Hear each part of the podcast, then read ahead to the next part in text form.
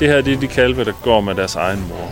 Gert Lassens nyfødte kalve får masser af kvalitetstid sammen med deres mor. De er jo så fra, fra, fra to dage til, til tre uger gamle. Og det er godt for en kalv at starte tilværelsen ud sammen med mor. Der, der dannes et stærkt bånd mellem øh, ko og kalv. Så tror jeg bare lige, de tager en morfar her. De får alt det mælk, de kan drikke, og så får de bedre sociale kompetencer. I økologisk landbrug betyder det meget, at produktionsdyrene lever et godt liv, men faktisk går Gert Lassen endnu længere, end reglerne foreskriver. Vi tror at det her det giver dem mulighed for at leve deres bedste liv. Rundt omkring i Danmark gør økologiske landmænd deres ypperligste for at producere nærende, lækre økologiske fødevarer, produceret med blik for dyrene, kloden og fremtiden. I den her podcast tager vi ud og møder disse landmænd og giver et indblik i deres dagligdag. Så tag med ud i det ganske land, tag med på et vaskeægte økotrip, denne gang med Gert Lassen, der giver sine kalve kvalitetstid sammen med først mor og siden tante. Tidligere her på gården, altså før 2019, der havde vi cirka 400 køer. Køerne passede deres egen kalv i cirka et døgn, og så kom kalvene til at gå i boks øh, en og en i en uge, og så derefter sammen to og to, og så videre i nogle mindre grupper, og fik mælk i tre måneder fra en, øh, enten en skål eller en spand med sådan en sutte på. Der er plads til 280 køer ind i den her stald. Og det er alle, det er alle vores malkekøer, der ikke går med kalve. Det var der, vi var. Så, øh, så deltog vi i et projekt under Aarhus Universitet, hvor vi blev udfordret på, hvorfor det var, vi gjorde, som vi gjorde. Hvorfor er de i tager kalven fra så tidligt? Hvorfor øh, kan de ikke gå sammen noget længere tid? De, de er lige øh, kommet lidt tidligere hjem i dag, fordi det regner. Øh, og de, øh, nu ligger de og hviler sig i deres øh, sengebås. Men øh, i, i det projekt ved Aarhus Universitet, der var også en studietur, som min kone deltog i, og den studietur var til øh, Tyskland og Holland. Og da hun kom hjem derfra, så var hun øh, ret sikker på, at de kunne godt have køerne til at passe deres egen kalve i længere tid. Så, så så gik vi i tænkeboks med at lave alle mulige planer for, hvordan, hvordan det må kunne lade sig gøre. Og så, øh, så tror jeg bare lige, de tager en morfar her. det er vist det, der mest lige foregår, at ja, det ser sgu meget afslappet ud. De fleste af køerne ligger ned. Gert Lassens og hans kones gård ligger vest for Silkeborg på den jyske højderyg. Og her går kalvene som udgangspunkt rundt med deres mor i de første tre uger af deres levetid. Det vi jagter allermest med dyrene er jo, at vi forsøger at prøve øh, at udvikle på den måde, vi, vi passer dyrene og opstaller dyrene, sådan at de får mulighed for at agere mere naturligt, og øh, det bliver mere på dyrenes præmisser. At give ko og kalv længere tid sammen, det er godt for dyrene. En god dyrevelfærd øh, for køer og kalve, det er, at de får lov til at tilpasse sig til deres miljø ved hjælp af deres naturlige adfærd og få opfyldt deres adfærdsmæssige behov. Margit Bak Jensen er professor på Institut for Husdyr og Veterinærvidenskab på Aarhus Universitet. Hun har arbejdet med dyrevelfærd og adfærd i mere end 30 år. Altså for kalve, der bliver opfostret af deres mødre, der har det den positive virkning, at de får alt det mælk, de kan drikke. Øh, og det er mellem 8 og 16 liter afhængig af alder. De får opfyldt deres behov for at sutte i forbindelse med, at de drikker mælk. Det vil sige, at vi ser ingen unormal sutteadfærd. De bliver mere robuste. Øh, det vil sige, at de bliver mindre påvirkelige over for belastninger, fordi konen fungerer som en social buffer og understøtter kalden.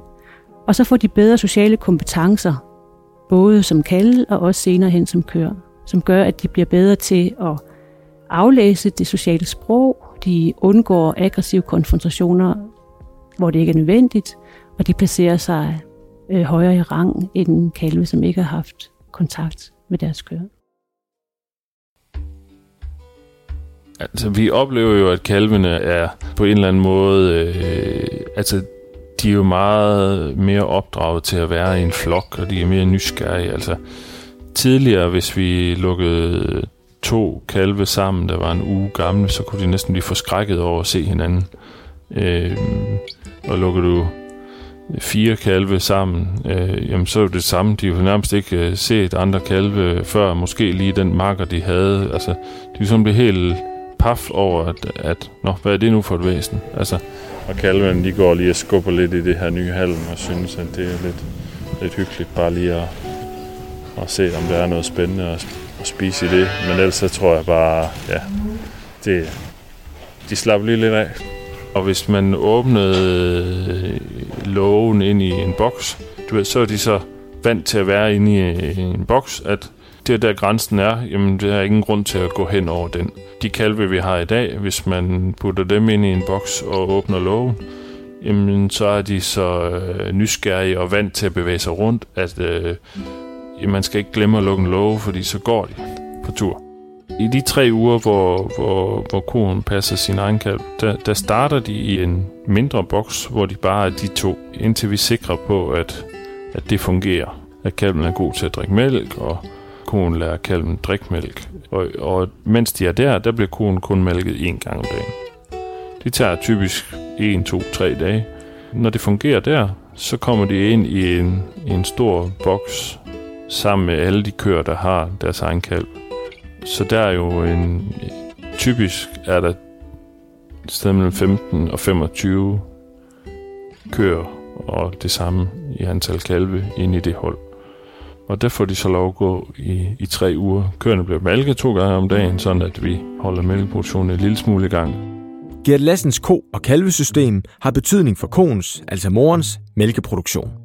Undersøgelser tyder på, at mælken indeholder mindre fedt, og at mængden af mælk til produktion falder i den periode, hvor kalven går med sin mor. Dels fordi kalven jo drikker noget af mælken, og dels nok også fordi, at konen holder på noget af mælken. Ifølge nogle tyske undersøgelser hænger mængden af mælk sammen med den mængde tid, ko og kalv har sammen. De fandt, at efter at kalven var fravænnet ved 12 uger, der steg ydelsen hos de køer, som kun havde gået sammen med kalvene på halv tid, til det normale niveau, mens at ydelsen hos de her køer, som havde gået sammen med deres kalve på fuld tid, det var lidt lavere også i den resterende laktation. Og det her med at finde den rette balance mellem mælkeproduktionen og tiden konen går med kalven og den velfærd dyrene får ud af det, er noget, man vil undersøge nærmere på det institut, hvor Margit Bak Jensen arbejder. Altså Instituttet for Husdyr og Veterinærvidenskab i Forlum. Og en af grundene til, at vi er meget interesserede i det her med heltids- og halvtidskontakt på dyrenes adfærd og velfærd, det er jo, at hvis at halvtidskontakt kan betyde, at landmanden kan få den samme ydelse til mælkemaskinen, så er det jo vigtigt at finde ud af, om, det, om, om ko og kalv også har lige stor glæde af at være sammen, kun på halvtidskontakt. Så derfor er vi så interesserede i det, for at finde ud af, hvad det betyder for dyrene, at de, er, at de har kontakt de her 12 uger, men kun halvdelen af døgnet.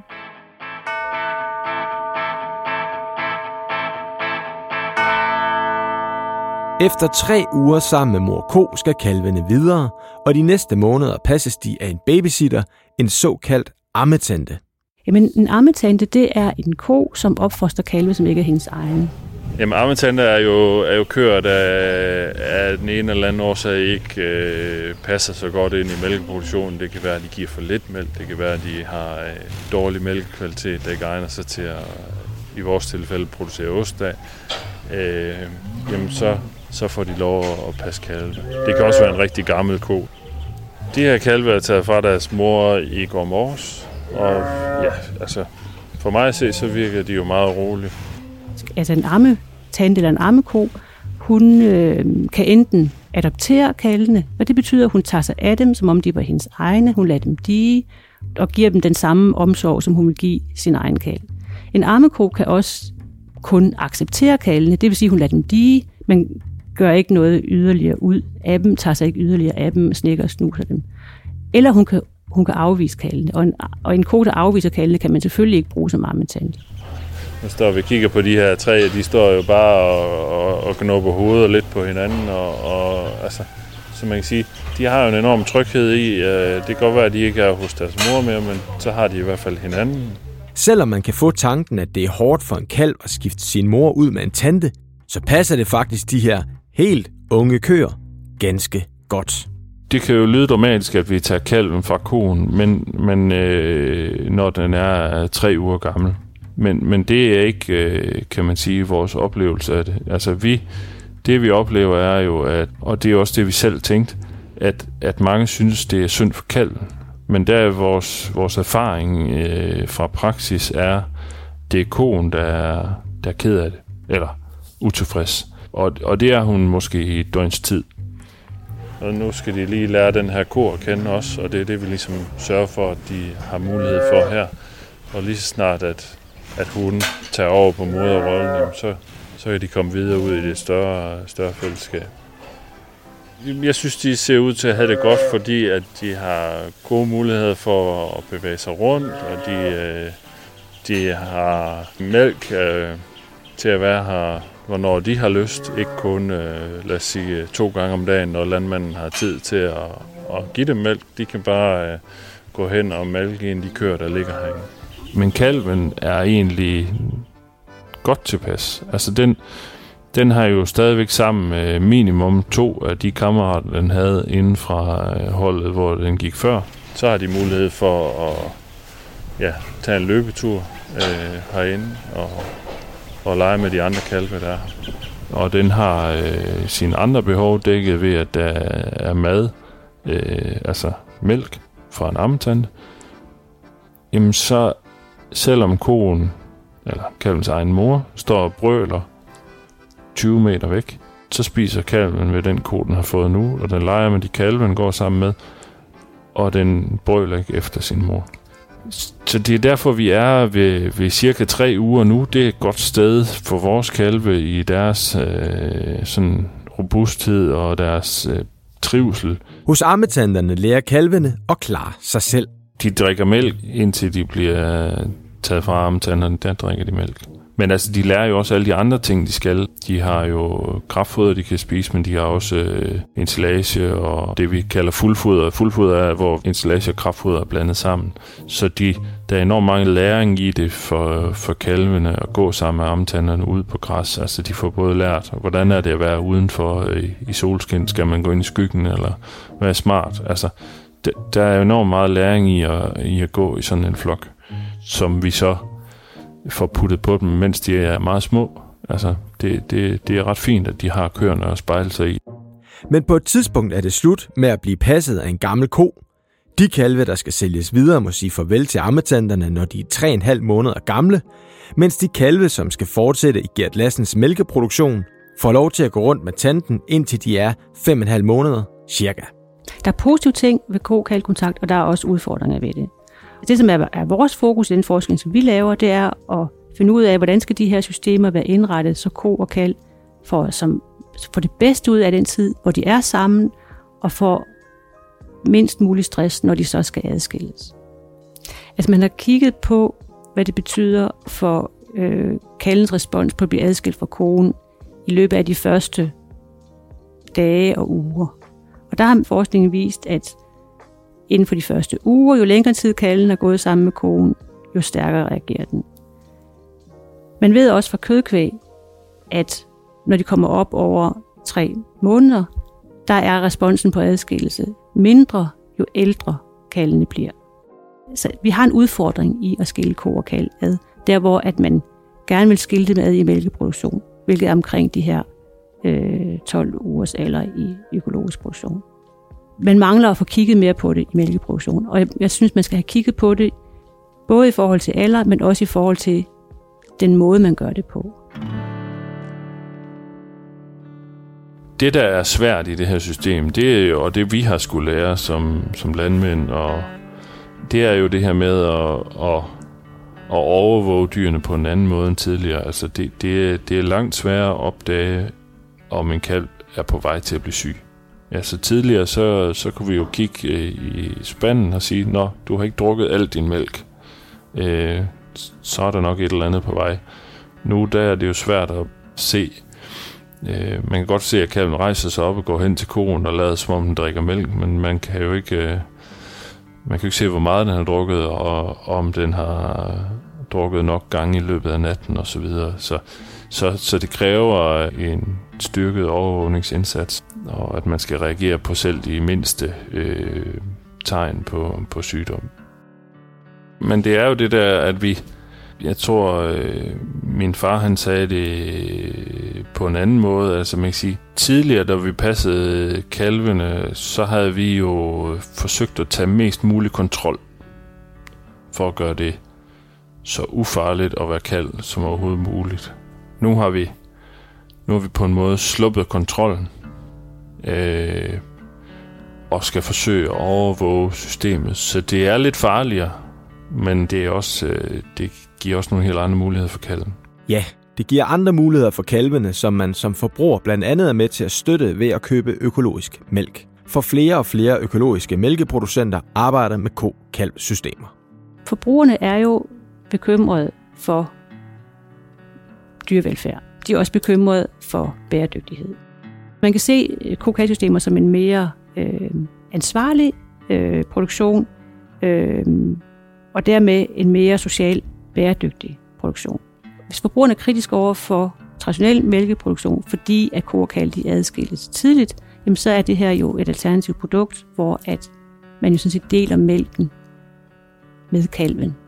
Jamen altså, motivationen for mig i det her er jo at forsøge at gøre det bedre i morgen, end vi gjorde i går. Og, og det er svært at lave sådan en slags status, men, men, men, men jeg vil bare sige, at det er sjovere at gå igennem stallen i dag, end det var, før vi startede op med det her. Altså, jeg er jo ikke ked af at gå igennem stallen før. Det er jo, det er jo slet ikke sådan. Men, men, men det er virkelig en anden oplevelse i dag. Det, det er det jo, fordi jeg synes, jeg kan se på dyrene, at, at, at vi, har, vi har rykket os... Altså, den måde, vi passer dem på, har rykket sig så meget, at de giver dem nogle helt andre øh, muligheder øh, for udfoldelse. Vi tror jo, det her det giver dem mulighed for at leve, øh, leve deres bedste liv. Det var historien om de midtjyske kalve, der lever det gode, trygge og frie liv sammen med mor og ammetante. Tag med på flere økotrips i de andre episoder. Hør for eksempel den om de cirkulære grisepasser. Og så øh, spiser poplerne jo grisenes gødning, og i stedet for at grisenes gødning bliver til korn, så bliver det her til, til vedmasse og til, til flis eller rigtig meget brænde. Økotrip er udgivet af Landbrug og Fødevare og produceret af podcastbureauet Kontekst og Lyd. Mit navn er Simon Brix. På genhør. Podcasten er produceret med støtte fra Fonden for Økologisk Landbrug.